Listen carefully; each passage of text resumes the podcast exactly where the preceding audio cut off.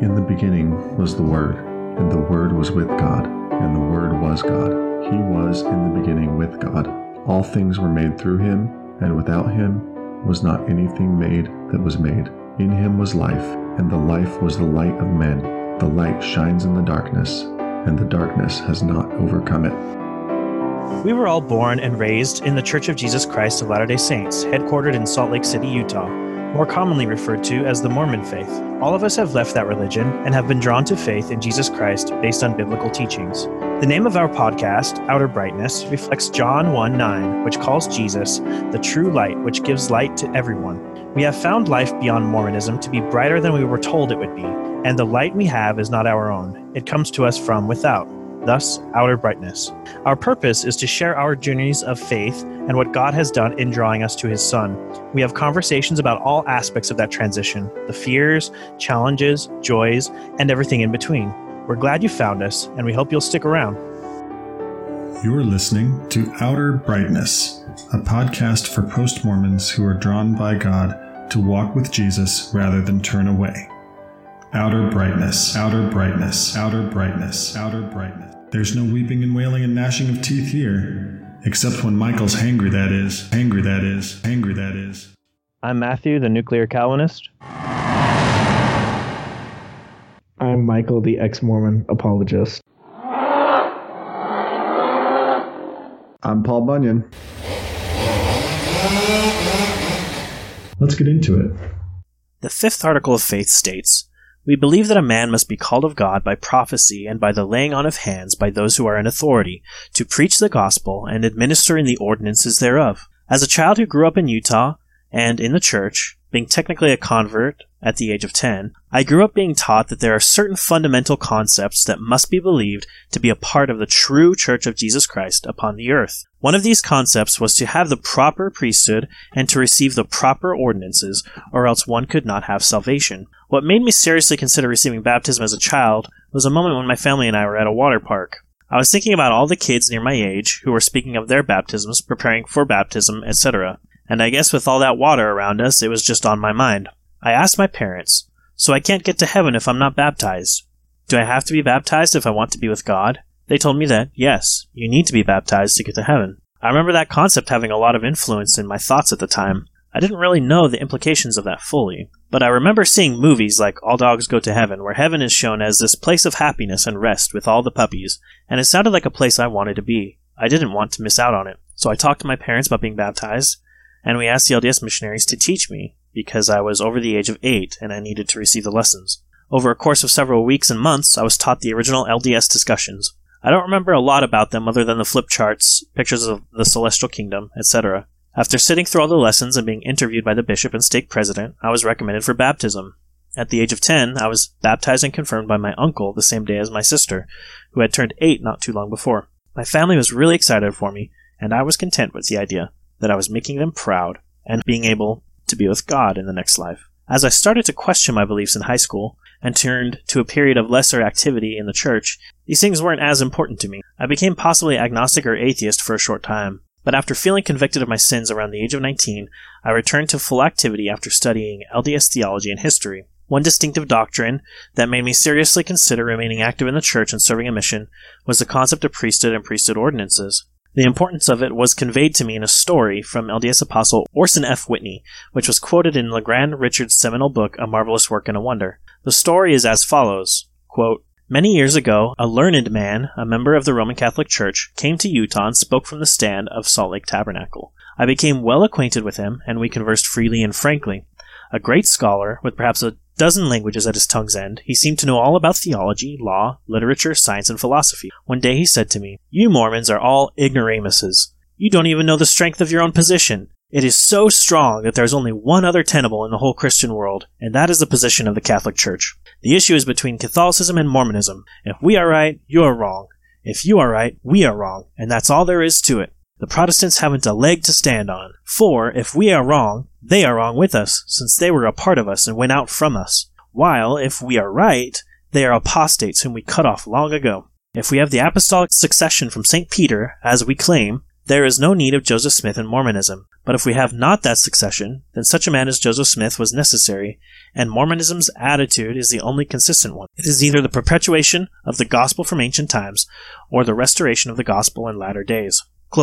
After reading that story, to me, it boiled down to one of two churches the Church of Jesus Christ of Latter day Saints, or the Roman Catholic Church. So I decided to study The Great Apostasy by James E. Talmage, another LDS apostle. Upon reading this book and learning of the Roman Catholic Church's practices of infant baptism, transubstantiation, the Trinity, being a doctrine that grew out of Gnosticism, which wasn't true at all, but this is what was asserted by Talmage, it was so clear to me at the time. The Roman Catholic Church had fulfilled the prophecy given in Isaiah 24:5. The earth lies defiled under its inhabitants, for they have transgressed the laws, violated the statutes, broken the everlasting covenant. Since they had broken the covenant by baptizing babies and believing they were literally eating the body and blood of Jesus in the Mass, that only left one option to me the LDS Church. It must be true. And when I learned that Joseph Smith and Oliver Cowdery restored the practice of baptism for believers only and confirmation by the laying on of hands to allow entry into the celestial kingdom, and of the sacrament of the Lord's Supper for the continued remission of sins by authority that was restored through John the Baptist and the apostles Peter, James, and John, I was convinced. However, over the years, I've learned many of these claims just weren't true. Isaiah 24:5 wasn't speaking of the Roman Catholic Church performing infant baptism. It was speaking of God's punishment of all the world because of the sin of Adam in the Garden of Eden. Adam broke the covenant with God in disobeying him, and thus all men are found guilty in Adam, unless they turn to Jesus Christ in faith. And while I still deny the doctrine of transubstantiation, I don't believe a special priesthood power from the apostles is needed to bless and receive the Lord's Supper, also known as the sacrament in the LDS Church or for water baptism. The topic of ordinances, also called sacraments by many Christians, is a topic that is difficult to understand for those who are LDS or leaving the LDS Church. How many ordinances, sacraments are there? What purpose do they serve? Why do you need them if you are saved by grace alone through faith alone? These questions and more will be discussed in this episode. While the topic of the ordinances or sacraments of the Church of Jesus Christ can be discussed in very great detail over the course of many episodes, we will do our best to introduce the differences between the ordinances of the LDS Church and the ordinances of the Christian Church. We are Matthew, the nuclear Calvinist squirrel Jedi, Michael, the ex Mormon Mr. Hyde apologist, and Grand Paul Bunyan. Let's get into it. When you were a Latter day Saint, what was your understanding of the ordinances or sacraments in non LDS Christianity? And was there anything confusing about them? So, uh, Michael, let's start with you. When I was LDS and I looked at non LDS Christians and the ordinances that they performed, I didn't really understand why they were doing them. I knew that they did baptism, and I thought that that was all well and good from an obedience standpoint, but because there was no priesthood attached to it and there was no covenant attached to it to receive eternal life, I thought that you know that baptism for instance was completely useless and i thought that their communion was completely useless because it didn't renew said covenant. So I, I could kind of appreciate that they were trying to do it but because they didn't have the light and knowledge of the restored gospel i thought that those actions were sorely lacking and that it wasn't going to be sufficient to to bring them to the celestial kingdom like us. And, uh, you know, I just kind of thought it was maybe a good talking point for us to uh, lead somebody to the gospel, but that was pretty much the only the only purpose that they served. And so, with baptism, when you looked at non-LDS Christians in terms of baptism, did you? So it's a similar thing with the sacrament. You, you saw that it was kind of like a. It didn't really do anything to grant them eternal life, so you saw it, saw it as kind of something that was ineffectual or ineffective or pointless. Yeah, for the most part. You know, I mean, I did think that those things were commandments, and the fact that those churches were doing those things was a step in the right direction. I would have judged them more if they weren't doing them, to be honest. Um, but yeah, to in order to grant salvation, they weren't they didn't qualify as saving ordinances. Okay, good, thank you. Uh, so, how about you, Paul? What do you think about this question? Yeah, it's a good question. Um, growing up in Utah, I think my my main sight into what other churches were doing was through my dad because he was a convert so he would talk about when we would have like family home evening certainly not every every week but when we would have family home evening he would talk about uh, you know some of the differences between his faith growing up as a lutheran and his faith as a Latter day Saint, and he would talk about how he was christened as a Lutheran as a baby and how that's different than being baptized as as someone who's a believer and choosing to do so. And I remember I remember being a little bit confused as a child about you know the whole concept of the age of accountability that you know at, at kind of it just it seemed kind of arbitrary to me that suddenly at eight years old um, I would be able to grasp right and wrong. Uh, you know, I kind of wondered, like on my eighth birthday, would I miraculously receive like a measure of wisdom that I didn't have before? Um, it didn't. It didn't always compute with me to to think about things in those terms, and then and then beyond, you know, learning about Lutheranism by way of my dad. You know, Utah at the time, especially, it's it's changing more and more, but at the time, especially, it was it was heavily LDS and and so I didn't have much interaction with anyone who, with very many people who were not of my faith, and certainly not uh, any insight or or attendance to their, you know, initiation rites or anything like that. So um, it was all, you know, it all came to me via what other Latter Day Saints said about uh, what other churches were doing with regards to sacraments and ordinances, and it, it was usually negative. Um, you know, usually some comment about you know using wine for communion rather than rather than water, you know, because of the word of wisdom and and all of that kind of stuff. So, um, but I think that the teachings of the LDS Church made logical sense to me. So, like, I understood why they were opposed to infant baptism based on the idea of, a, of the age of accountability, but it still seemed it still seemed weird to me that there there was this arbitrary age where suddenly everything suddenly you were responsible for things in a way that you weren't before. Um, and then you know I, I I don't think I understood like listening to my dad talk about Lutheranism. I don't think I understood why some faiths did sprinkling for baptism instead of immersion. Um, and then when I got older and, and was in the MTC, you know, I was reading Talmage's works and you know his his kind of screeds against transubstantiation and um, you know some of the other other views of the of the Roman Catholic Church, especially that he kind of went over went after in the Great Apostasy. Uh, then I think I became a little bit more strident in my views, but I think I've touched on that before. That I was, you know, growing up, I had a largely mostly positive view of other faiths via my dad. Um, but then, you know, when I went on the on the mission, it it uh, it changed me for a number of years. So when you were on your mission, you had more exposure to other points of view that kind of made you see it differently, or did it reinforce what you already thought about it in terms of the ordinances in Christianity? Yeah, I think I think both. Um, so there there was a time when my my companion and I were trying to we, we had an appointment scheduled with an investigator and the investigator wasn't home when we went to meet with them. So we were kind of changing plans and decided to go tracting that afternoon. And there was this area of town that we always rode through on the bus. It was a it was a there was like a central square and there was a big beautiful roman catholic church just on one side of the square and then the square was completely lined with like old style apartment buildings that you know if you walked in through the front then there were courtyards in the back and you know several uh, stories of apartments all around the courtyard.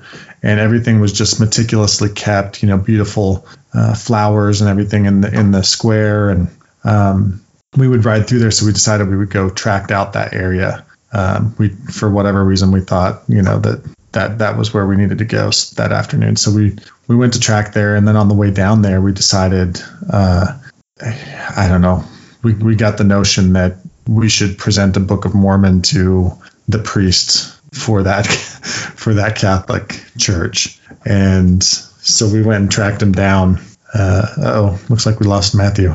Matthew, you, you there? You gone? Bro. Let me bring him back. See if we can get him back. I guess I was boring him.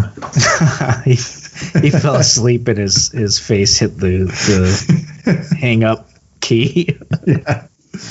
Uh, that's what happens when you stay up all night every night working on your papers. I know. Poor guy.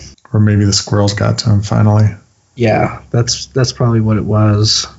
Matthew, you there? Says he's not on this call. He messaged us. Sorry, guys, hiccup in my connection. Squirrel's router wire. Mm-hmm. I knew squirrels were servants of the devil. This just proves it. Yeah, like that's it. Yeah, he's. it's like I get on Facebook and it's like I see a post from Matthew. Good news! I've started a new podcast with some cool ex-Mormon Christians. oh, Matthew's back. Hey, welcome back. Hey, sorry guys, I don't know what the heck happened there. Like I said, I've- I haven't had internet problems like in months, and then we gotta have this call. It's gonna happen next Thursday. I know it for my exam. The same thing's gonna happen. Oh no, I hope not. I'll be praying it doesn't. No, well, that, it actually it's interesting because I was I was starting to tell you the story about my companion and I deciding to take the Book of Mormon to this priest, Mhm. um, and I, I was cutting out some parts of that parts to that story, right? Like, so we we got we get on the bus to go down there to the the square that I was telling you about to start tracting and trying to track down this pre well we got first we get on the bus to, to go down there and then it's on the bus that I I'm reading I think I was reading uh, LeGrand Richards like a marvelous work and a wonder. And for whatever reason was feeling my oats and was just like oh we should we should totally give a Book of Mormon to the priest in that church you know and we go to get off the bus to change to a different bus that would take us there. And my companion steps off the bus. He doesn't twist his ankle doesn't nothing. But he's suddenly like overcome with like the worst pain in his ankle. Like he can't even walk. I have to help him over to a to a bench to sit down. And you know i'm just like oh this is this is totally proving this is what we need to do you know because we're being spiritually attacked. So we um we get on the next bus and go down there and we try to figure out how to get in touch with this priest. You know, we go up to the the door of the church and it's locked. You know, nobody's there at that time of the day, and um, we go over and look at like the bulletin board uh, that's to the side of the, the big church doors, and there's a map of the church, and then you know the side building, uh, which we kind of assumed was maybe the rectory, and uh, it you know that there's some language, you know, some verbiage in Hungarian that kind of indicates that it is the rectory and that part is circled, you know, and so we we go over to the side there and there's a there's a gate with a with a bell on it. And we ring the bell and nobody comes, nobody comes. So um, this old guy is walking past and he, you know, of course we're you know two Americans in missionary garb, so he's curious, you know, who are these guys, you know, what is this the FBI or what's going on here? you know? So he he asked us what's going on and we, tell him you know we're trying to get in touch with the priest that that uh, preaches at this church and he said oh well his uh oh what's the what's the name of the house where they live? The uh, parsonage. He said the parsonage is you know one block over on this street you know and he gave us the address. So we went over there and rang the the gate bell there and his secretary came out and asked us what we wanted and we told him you know who we were and told her who we were and we wanted to see the priest and talk to him about things and she said well he's pretty busy and we said well it's kind of important. So she lets us in and uh, sets us down in his office and he comes in he's he was a younger priest and um, you know i was just in in awe you know like books everywhere you know and he comes in and sits down across the desk from us and asks us what we were doing there and you know, we just launch in like, hey, we were, you know, knocking doors in your area and we figured we'd come over and let you know what we're doing and here's the book of mormon and it's a another testament of jesus christ. It's new scripture and he's looking at us like we're you know from another planet. And uh you know what, what's interesting is that what he says to us and we, we didn't spend a whole lot of time with him because he was busy um, but what he says to us I, I think back on him like it's such a such a not Roman Catholic thing for a, to say to us. But he was basically like, "Why do I need new scripture? I've already got the Bible." You know, which is you know because there's such a such an emphasis on church tradition and and doctrine and and all that kind of stuff in the Catholic Church, and so for him to take a stand on on something that's almost akin to you know sola scriptura was interesting to me. Um, but anyway, we, we spent a few minutes with him, you know, left him the Book of Mormon, and and then left and you know continued to tract in the tracted in the area um, with zero success. But we decided a few days later that we would follow up, and this is where kind of like where ordinances come into play.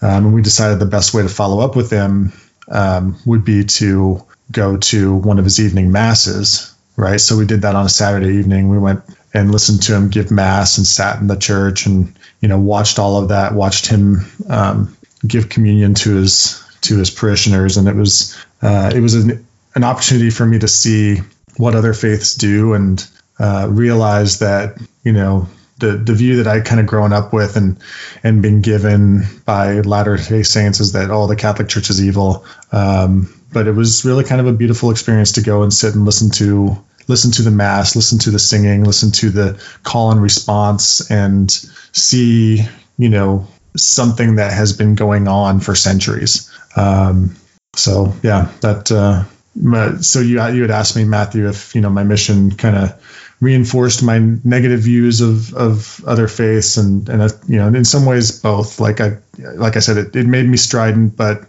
it also gave me an appreciation because I got to see things like that firsthand so and so when you so I'm guessing it was like a I don't know if it was a just a normal church or was it like a cathedral or what was it that you visited it was a it was a fairly large cathedral yeah so when you you, you go inside you usually see the baptismal did uh did that bother you, or you know, where where usually they have the infants where they baptize them, or did they have a large uh, font that they used? Uh, no, they had. Yeah, you're right. They had the the baptismal there, right right near the door. Um, you know, I don't I don't know that it bothered me. I, I don't know that I really took notice of it too much. I was just I was kind of in awe of the architecture, really. Okay. Uh, I just I just thought it'd be interesting, just because you know missionaries are always thinking about like different churches, and you know we're the one true church, and everything else is you know, part of the quote unquote great and abominable church. Mm-hmm. And uh, like that reminds me of my mission. There were there's lots of beautiful architecture and cathedrals, and I loved visiting cathedrals.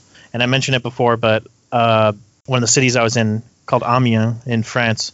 It has one of the largest. I think it might actually be the largest Gothic style cathedral in in Europe. I can't remember. Um, and it's just massive. You know, you can climb up like you know dozens of flights of stairs or how many I don't know how I can't remember how many there were. You can go to the top and look out and you can just see just for you know dozens of miles. It's really awesome. But what's what's the claim to fame of that cathedral is that I think and I may be wrong, but I think the specific reason they built that particular cathedral was because the Catholic Church had claimed to have the the head of John the Baptist Mm. And so they built this cathedral to house that head. And it's you can go inside and it's behind a little uh, you know, kind of like prison bars almost. And it's like a just a skull and it has like a golden crown with some uh, some paintings on there of certain things in John the Baptist's life, like when he baptized Jesus. And I guess like once or twice every year, they they take the head out and they kind of like parade it in front of the town and things like that. So it's really it's really fascinating. But uh, yeah, I love the architecture and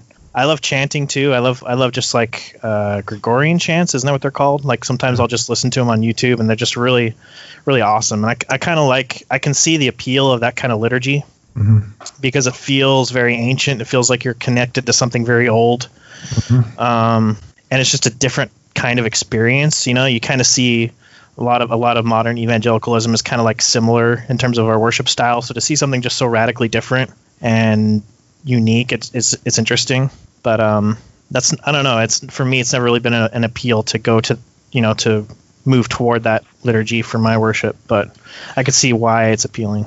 Yeah, it, it hasn't been an appeal for me to move towards that either. Um, but I've I think I've developed a, an appreciation for it. So like the, that experience that I just told you about with that with that priest was in my third area of my mission. In my second area of my mission, we were close to a little town where the first Hungarians who moved into the Carpathian Basin from uh, over by, by like the steppes of the Ural Mountains um, in the 10th century. Um, they had built like an earthen fort kind of to protect themselves when they moved into this little it's a town there now but it wasn't then.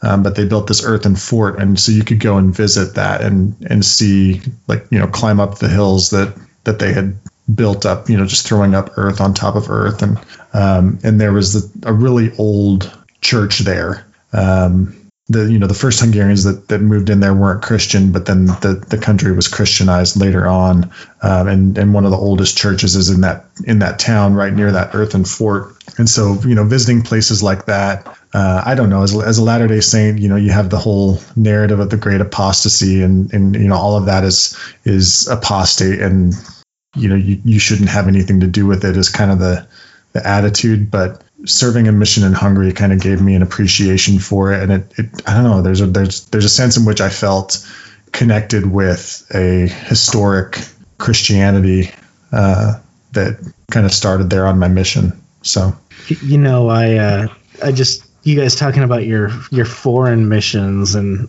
all the crazy the cool stuff they did like just brings to my mind uh, like going to I actually did visit a, a Calvary chapel in, in California and I was like, man, their their style here is to wear shorts and sandals and Hawaiian shirts to church.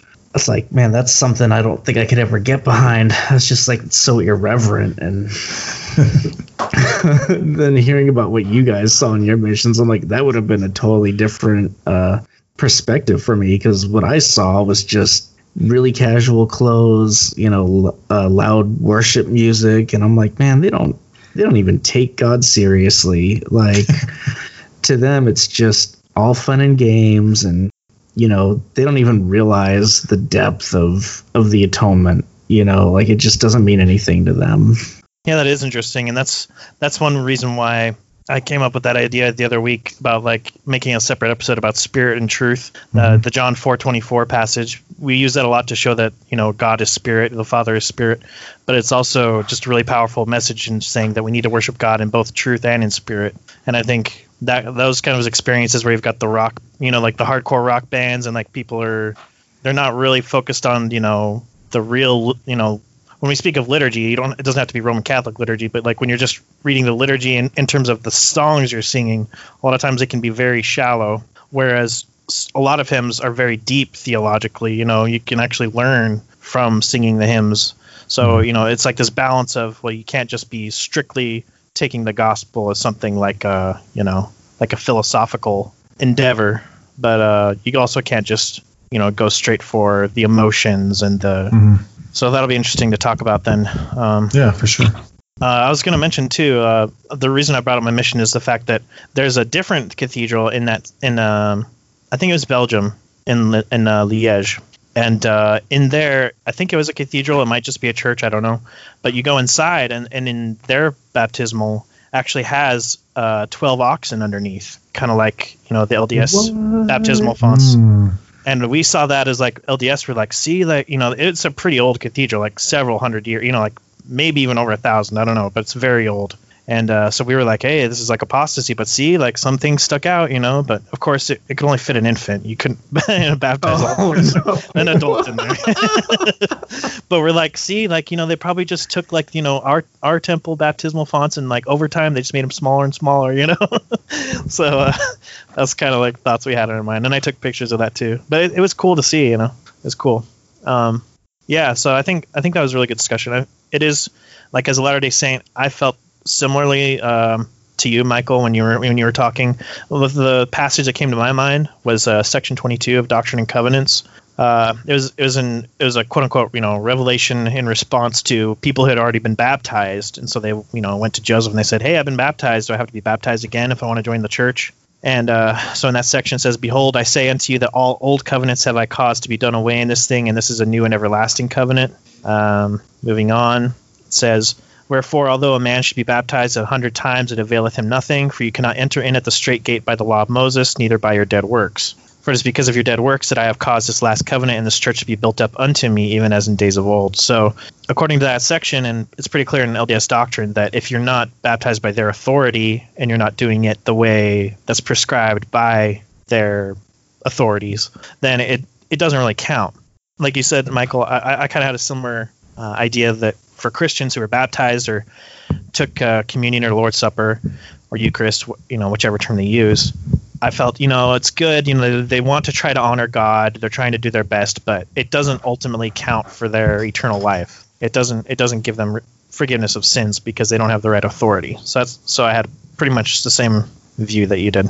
Yeah, and to, to go along with that too, I mean, you've got Doctrine and Covenants 132, verse 7, that says, you know, the conditions of this law are these all covenants, contracts, bonds, obligations, oaths, vows, performances, connections, associations, or expectations that are not made and entered into and sealed by the Holy Spirit of promise, you know, of Him who is uh, anointed, both as well for time and for all eternity, and that too most holy by revelation and commandment through the medium of mine anointed.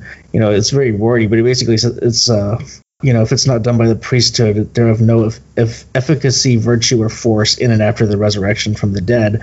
And that's talking about, you know, marriage sealings, but, you know, I, I felt that applied to all the things that resembled saving ordinances that other churches did. You know, if it's not done by the priesthood, if it's not, you know, done by the proper authority, it's not going to have any effect in the next life. Right. Yeah exactly. That's really a great passage for I mean for their view.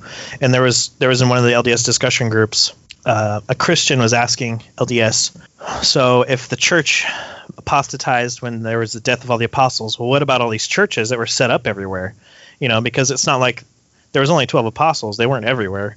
So you still had these churches kind of working autonomously to some degree. But then once the apostles died, what happened? Did these churches immediately just like start going crazy? You know, did they stop being the church? I thought that was a really good question because it made me think, okay, how would I answer that as a Latter day Saint? Hmm. And I think I would probably would have answered, well, those who were baptized when the apostles were around and still had the authority, well, they would have had access to, you know, the ordinances. But eventually people would die off. You know, there would be no valid ordinations to the priesthood. And then when you don't have that, then eventually all the valid priesthood holders would die, and then basically it would fizzle out. So it wasn't like an immediate. I would have answered that it wasn't an immediate apostasy in terms of ending all. You know, the Christian church just instantly went off the earth. It was kind of more of a fizzling out. I saw it as a fizzling out too, but I guess the counter question that I would ask them, you know, would probably be, you know, if that happened today, if if some horrible accident befell the prophet and the apostles, and they all were off the earth at the same time, could the church recover? Yeah, that's a great question. Okay, uh, I think we should move on. So, thank you for your input, by the way. Was the LDS view of their saving ordinances something that was a firm part of your testimony as a Latter day Saint? Was it something that was a struggle to let go or overcome in your faith journey out of the LDS church? So let's start with you this time, Paul. I would say yes to both of those questions. So, yes, it was a f- pretty firm part of my testimony when I was a Latter day Saint. And yes, it was something that was a bit of a struggle to overcome in my journey out. Um, I think, you know, the LDS Church's five saving ordinances um, baptism, confirmation, priesthood ordination for males, temple endowment, and temple marriage. I think I kind of viewed them as like rungs on a ladder, right? The path to the path of obedience to the ordinances is laid out pretty clearly before you as a Latter Day Saint. You know exactly what you must do and complete for exaltation. It's it's very well defined, and so um, you know I, I kind of viewed that as you know these are the things I need to complete. These are the things I need to do, and once I've done those things, then you know exaltation isn't guaranteed, but at least I've completed all of the ordinances that I'm supposed to do. Um, one one in particular, talking about kind of like the the path out. Um, temple marriage was was particularly difficult to unravel as as I had my faith transition, and, and I'll talk about more of that on an, on an episode that we, you know we've kind of planned out, but um, I'll touch on it just kind of generally here. So like temple marriage is the final saving ordinances ordinance of the LDS Church, uh, if one excludes the second anointing. But in a sense, once one once you've been baptized or once you've been married in the temple, um, you've obeyed and completed all of the ordinances. And then you just have to endure to the end in obedience to the commandments, and you will be exalted. And so, um, you know, when you leave, the idea of, uh, you know, what uh, what does that mean now, right? What does marriage mean now? Um, that was a tough one to to kind of work through, and for Angela and I to kind of walk through. And we'll we'll cover more on that, like I said in the other episode. But um, as I as I started to go through my faith crisis, I kind of came to view the temple ordinances as additions to the normal historic Christian sacraments of of like baptism and and uh, confirmation. Um, and so, you know, things that I noticed were that the temple ordinances are not in the Book of Mormon, right? They're not in the New Testament. Um, so, what are they a restoration of? Kind of became the question that I really wrestled through. Um, an example would be like, you know, washing and anointing. Um, is it's sort of like confirmation in the Roman Catholic Church or chrismation in the Eastern Orthodox Church. Um, but even then, it has it has a different stated purpose, right? Because like in, in the Roman Catholic Church, confirmation and, and in the Eastern Orthodox Church, chrismation is it's the seal of the the Holy Spirit upon the believer, right? But in the LDS Church, that's done at, at your confirmation, following your baptism. So this separate washing and anointing ritual um, has a completely different stated purpose than than its maybe historic precedent within Christianity. Um, and so those questions are things that I kind of wrestled through as I as I was working my way out. Um, but if if the temple ordinances are accretions, then I was left with the question: uh, Okay, so which and how many ordinances are actually biblical? And I had to work through that. Hmm. That's interesting that you thought about those connections between temple ordinances and historical Christianity. The way I kind of saw it was, I when I saw the washing and anointing, I, I thought of when Aaron prepared his sons to be priests in the temple. So I thought it went all the way back to Old Testament times. And then I figured, well, the Roman Catholic Church probably took that and kind of did it for their own thing. So it's interesting that you were comparing it not to the Old Testament temple, but to, you know, historic churches, you, te- you know, following the New Testament. Mm-hmm. It's interesting. Uh, okay, how about you, Michael? So I would also say yes to both of those questions. My testimony was absolutely grounded in the saving ordinances. Um, I really believed that all of them needed to be performed like Paul. I saw them like rungs on a ladder, things that needed to be done. And then after they were done, I could um, I could get by by enduring to the end and being diligent about my repentance and things like that. Um, I did go through uh, quite a transition when it came to the ordinances, especially when uh, forensic righteousness came into the picture, because I started to kind of realize, you know, if uh, if it's Christ's righteousness that that brings me to the celestial kingdom, then he already underwent all of these ordinances and so I don't actually need any of them. And so, in effect, Christ became my saving ordinance, um, if that makes any sense. And so, the problem that that presented for me was, you know, if if Christ is my sacrament, so to speak, then there was no need for a restoration because you don't need the restoration to have Christ. There's millions of people on the planet who have a relationship with Christ. And so once I kind of made that leap, um, I realized that the uh, the ordinances weren't valid in the church. You know, it's it's one of those things where I kind of had to realize the church wasn't necessary before I could uh, I, I could come to grips with the fact that they weren't essential in my life anymore. Um, let's see. As far as um, leaving the church, it was one thing that I struggled with a little bit because you know I came into uh, into faith, started going to a Christian church, and I did get baptized, but there was so little liturgy around it that it just felt like it wasn't really cemented in. Like in Mormonism, there are so many layers of liturgy. You know, you get baptized, and then you have hands laid on you for the the gift of the Holy Ghost, and then you receive the Aaronic priesthood, and then you receive the Melchizedek priesthood, and then you've got your washings and anointings in the temple, and then your endowment, and then the sealing, and it's just buried underneath all these layers of things that you think are are doing something, and so it just felt empty for a while um, after my faith transition because I'm like, man, all I've all I've done is get baptized, and and that's it. So um, that was definitely a struggle for me. So to follow up on that, do you feel like, like you said, it, it is pretty simple in most Christian churches? It's very simple in terms of baptism. So at the time, did you kind of crave something that was more involved or, or you know, had more steps to it uh, at the time? And did that change, you know, compared then to now? Is it something that you've come to accept? Well, I, I think that, you know, somewhere down deep inside, I still crave that a little bit. you know, after 32 years, I guess it just doesn't go away that that easily. But I, you know, I want repentance to be this long, drawn out process where I right all the wrongs that I committed, and and uh, you know, I take lashings for the things that I did wrong, and yeah, I don't know, like it just it does make it feel a lot more legitimate in some ways, but I think in a lot of ways too, it's just my it's just my pride talking because you know this the sin in me just wants to take some kind of credit. You know, I want to say that I did something, and and in reality, it's it's all Christ. You know, Christ did the work for me vicariously on the cross, and when I came to believe, that was imputed to me, and that's just the simple truth. And I am I am happy to accept that. So, I mean, there are times I think when I crave it, but for the most part, I am completely content with things now. Hmm, okay, excellent.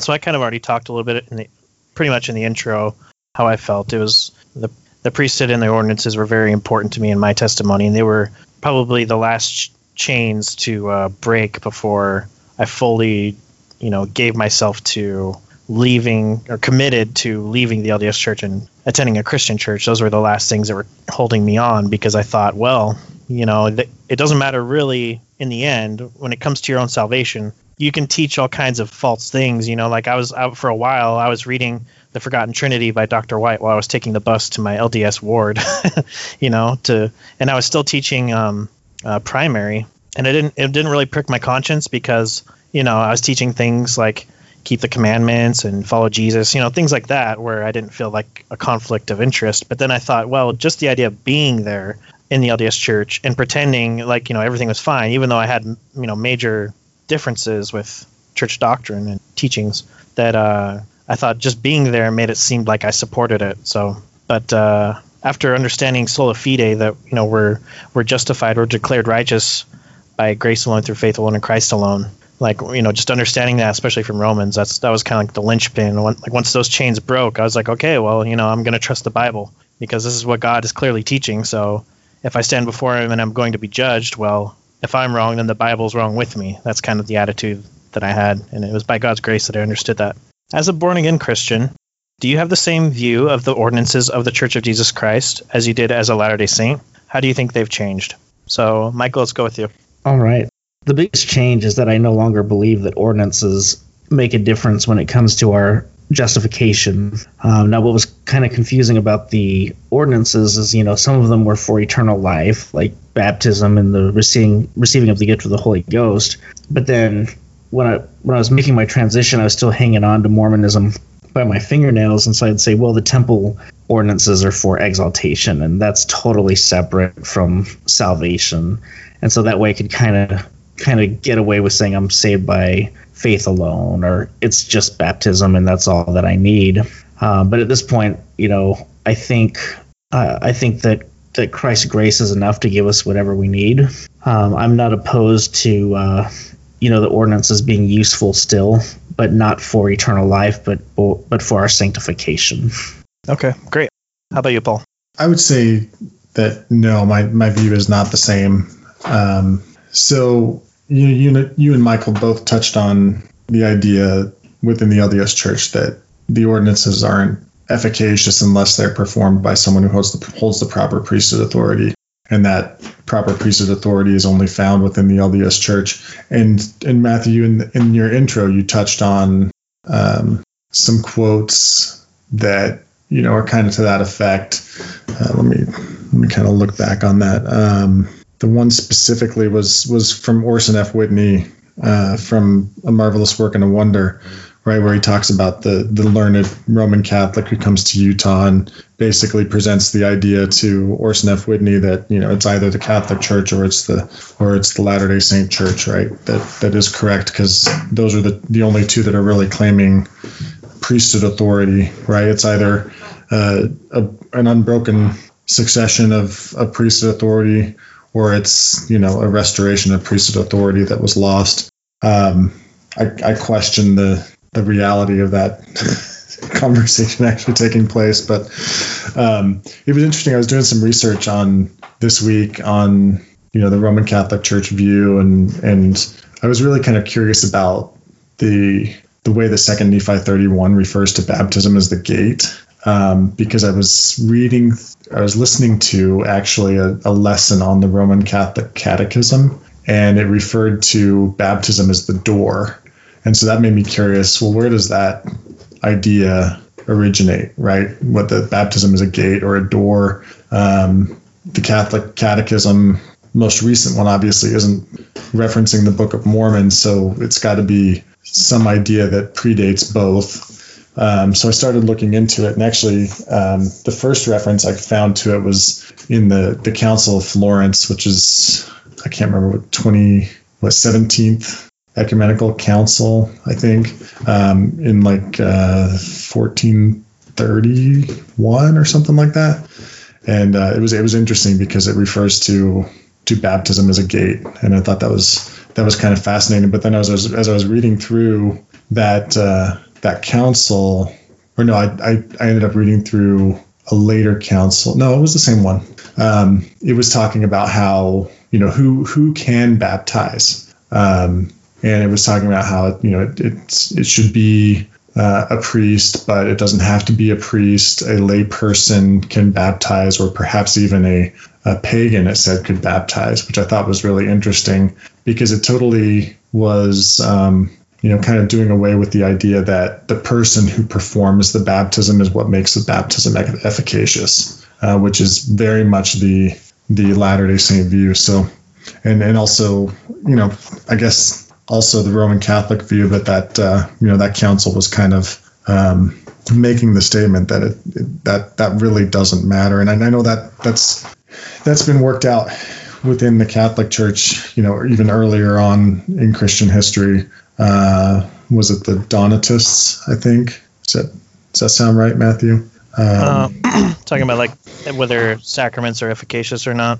depending yeah, on like if, if they someone, rejected the faith. If yeah. they rejected the faith, yeah, exactly. So, um, the, I guess the you know the Donatists were those who uh, felt that those who uh, had you know during persecution had renounced their faith, uh, even if not truly, but at least to protect themselves, you know, from the from the governmental you know Roman authorities, that that would make their any any uh, you know baptisms or or other sacraments that they had performed uh, of no value, and the, and the church had ruled that that you know that wasn't the case, that it, it wasn't you know the the the efficaciousness of the of the sacrament was not based upon the worthiness of the the person who performed it. So um, you know that's worked out long before um, you know the LDS Church comes on the scene. But but definitely I don't hold hold a view anything like that where the you know the effic- efficacy of of the the ordinance is is based on the authority of the one performing it. Um, I'm not a I'm not a baptismal regenerationist, so I don't believe that that you can just take anyone and, and, and dunk them in water or sprinkle them and, and you know poof regeneration happens um, because of the water or or anything like that. Um, there's nothing magical in the water. I've I've not fully embraced the the Zwinglian idea though that that baptism is merely symbolic. I, I, lean towards the idea that that God works in baptism and that Christ is present spiritually in communion. So um, I guess I hold more of more of a sacramental view than an ordinance view, but um, you know, still thinking through that in some ways. Yeah, thank you. When you're talking about the various views of baptism and the Lord's Supper over the centuries. Um, but yeah, it's it's something really fascinating to for me to read into to all the historical views. And uh, maybe maybe I should wait off to talk more about this until later.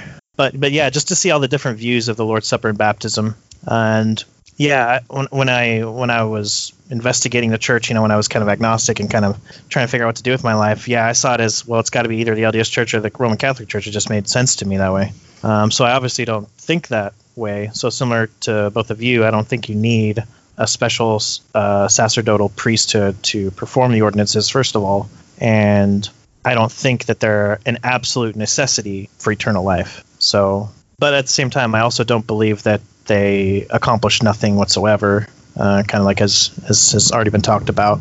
I think they actually do accomplish something, and I think most Christians do. It's just that we disagree, perhaps slightly, and exactly why we do baptism and what it what actually is accomplished in baptism. I'm interested in hearing, and maybe this is a question down the line um, somehow, but on what you guys do think that the sacraments um, accomplish. Yeah, let's uh, let's see. Maybe let's let's do that in. Uh, maybe I can ask something specifically like, what do you think the the sacraments accomplish? Because it'll set up, okay, well, why do we use different terms, and then why is there disagreement? Is that a bad thing? And then we can say, okay, now we've established that. Then let's talk about our views. When considering historical Christianity and the ordinances or sacraments, why do you do you think that there is this difference in terminology among different groups? And do you prefer one term over the other, and why? Okay, so my understanding of the difference terminology is that it reflects the difference in belief about the nature of, of the acts, right? So uh, sacraments are viewed as a means of grace from God, ordinances are viewed as demonstrating a person's faith and are done in remembrance of Jesus. Is that is that how you understand the differences too in the terminology? Yeah, basically. Yeah, me too. That sounds about right. Okay. So, So- the next part of the question is do I prefer one term over the other and why? Um, I think personally I prefer sacraments because I I view the ordinances as I view the sacraments as having uh, a real effect on a believer, um, and that that that God works within those. Um, so so that that terminology makes more sense to me. Okay, that makes sense. How about you, Michael? Well, I uh, I disagree with Paul on this on this one, but I still love him. Uh, um, I I agree with his um, description of of ordinances versus sacraments, and I do have to say that I think part of the reason I don't like the word sacraments is just coming out of the the LDS Church too, where you know I I just uh, get triggered, you know, thinking like, oh, the sacrament, it's uh, it's the ordinance that uh, repairs my broken covenant with God that I broke by sinning this week. So I, I have to admit that that's probably a bias in there somewhere too. But I do, um, I do hold, I, I do prefer ordinances, and that's just because I think um, I believe that all the all the grace that we need has been given to us by Christ to be justified, and so anything else that we do after that is going to be an act. Um, just symbolizing a change that has already happened in our lives. Um, that's not to say that I think an ordinance cannot do something to the believer. You know, for instance, when I took uh, when I took the sacrament the first time, I mean, uh, when I took communion for the first time in in a Protestant church, I I literally wept because of the symbolism compared to what I was dealing with in the Mormon church. Because in Mormonism, it's like, okay, like this is, like I said, to repair my broken covenant with God. To, you know, I'd done something wrong. And if I'd done something really serious, I couldn't even take it. But in Christianity, it represented God's unwavering love for me and, and the offer of grace regardless of where I was. It was that Christ died for me while I was still a sinner. And so it definitely still had an impact on me. It was a big spiritual impact. So I don't think calling it an ordinance means that it's just this dry thing that, that doesn't do anything. Um, but on the other hand, I wouldn't say that it it's uh, giving out grace in any way to bring us to justification, if that makes sense. Okay, yeah, that doesn't make sense. It is interesting just because it's hard to really say, well, ordinance means this thing to every Christian who uses that term, or sacrament means this thing to every Christian who also uses that term, because just with, with pretty much just every topic, there's always going to be a spectrum of, of who understands this term and why they use it for that reason, and and you know there's nuances that you kind of miss between traditions. So, uh, but yeah, in general, we we talked about how ordinances are basically they're more symbolic and remembering of what God has done in the past versus sacraments, which are conveying grace to those who receive it and more signs of what God has done in the past, but what He's also continues to do to the believer. Um, that's that's kind of one comparison I think I found on one website when I was reading about the Lutheran view, and I was like, okay, that's a pretty good comparison, you know. Um, now I'm now I'm a strange duck because, um, so the church that I attend and uh, what I identify myself as is either a particular Baptist or a Reformed Baptist. Uh, there are many Reformed that say that I'm not Reformed. That's fine. um, particular Baptist works just fine. But uh, so I hold to the 1677, 1689 London Baptist Confession of Faith, and it's kind of like the grandson of the Westminster Confession of Faith of 1646, which is a Presbyterian confession. And uh, what's interesting is you can actually look up online, just Google uh, Westminster Confession versus London Baptist Confession, and they're nearly identical, and, and almost you know over 90% of the confessions are nearly identical but there are certain things that they change and this website they tabulated all the changes. So like if the words are common to each one they're in black. If they added on or you know if there's something unique in one confession or the other it's in blue. And if there's something slightly rephrased or changed then it's in red. So it's really it's really cool um, to compare. But i'm looking in chapter uh, 28 of the westminster confession which is related to chapter 29 of baptism in the london baptist confession. So they're kind of you know there there's slight different enumerations with their chapters but they're but they're similar. They're both talking in baptism. So paragraph one of the Westminster Confession says that baptism is a sacrament of the New Testament, ordained by Jesus Christ, not only for the solemn admission of the party baptized into the visible church, but also to be unto him a sign and seal of the covenant of grace, of his ingrafting into Christ, of regeneration, of remission of sins, and of his giving up unto God through Jesus Christ to walk in newness of life, which sacrament is by Christ's own appointment to be continued in his church until the end of the world. And the the Baptist confession, it's slightly shorter. And uh, so when I said the Westminster Confession, it says baptism is a sacrament of the New Testament. And in the London Baptist Confession, it says baptism is an ordinance of the New Testament, ordained by Jesus Christ, to be unto the party baptized a sign of his fellowship with him in his death and resurrection. So they took that part out where it says also to be a, uh, solemn admission of the party baptized into the visible church. So they took that part out. But what's interesting is that when you really study particular Baptist theology, um, we do believe that baptism is an initiate it's an, an initiatory rite to enter the church. So you can't really take every you know parts they took out. You can't really say, oh, well, that means they don't believe this because that's not necessarily the case. It may be emphasized elsewhere. Anyways, I'm getting into like a, a big deal here. But basically, they call it an ordinance in our confession. But um, uh, when you think of the word ordinance, it means something that's commanded or ordered by a higher magistrate, right? It, it comes from the word or, to ordain. So it's it's ordained, meaning it's commanded by Christ for His church. So in that sense, yes, I, am totally fine with the word ordinance. Um, but at the same time, I don't.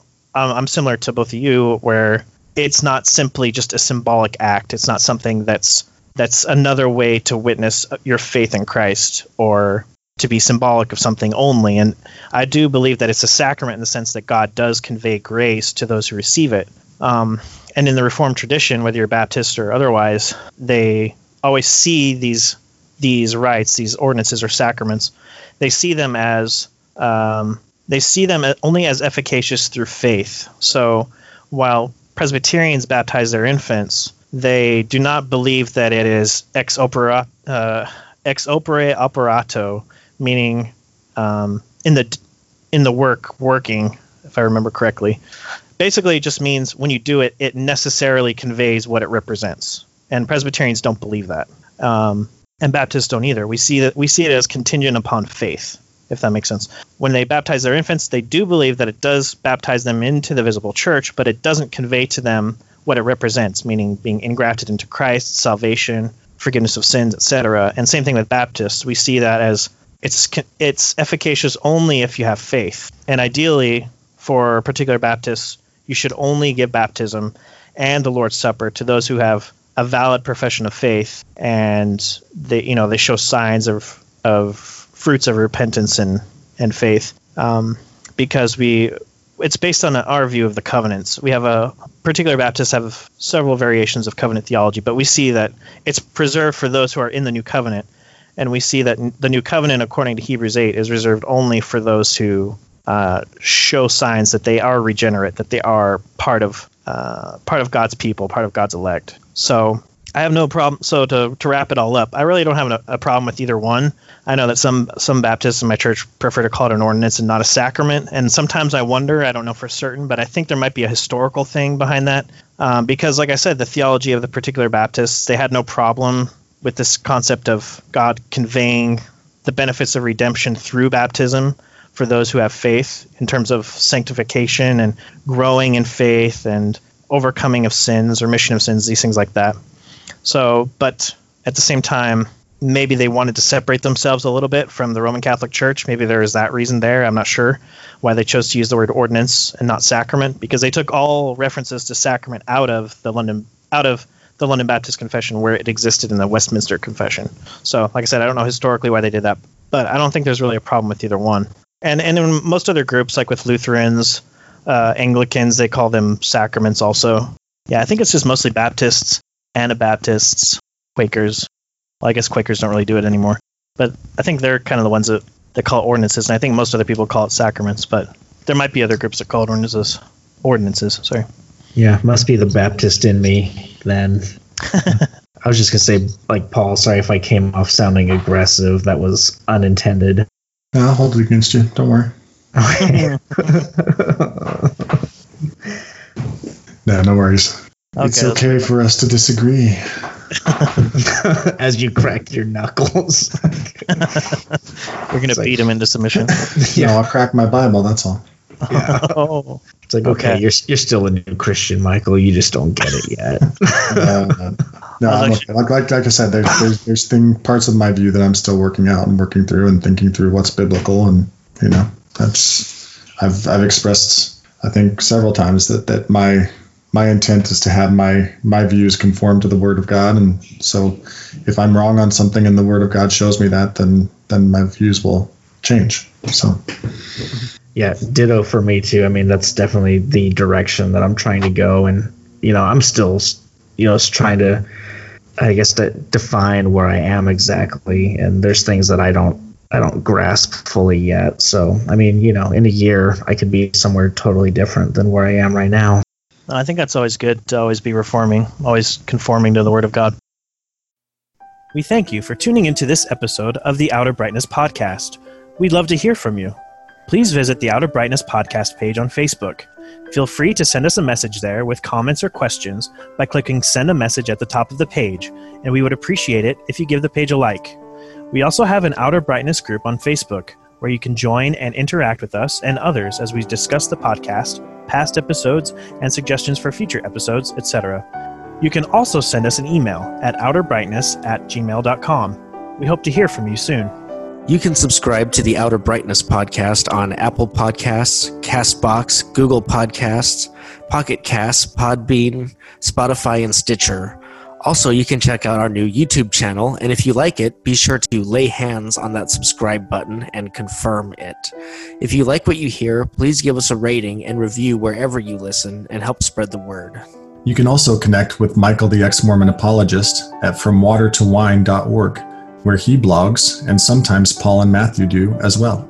Music for the Outer Brightness podcast is graciously provided by the talented Brianna Flournoy and by Adams Road.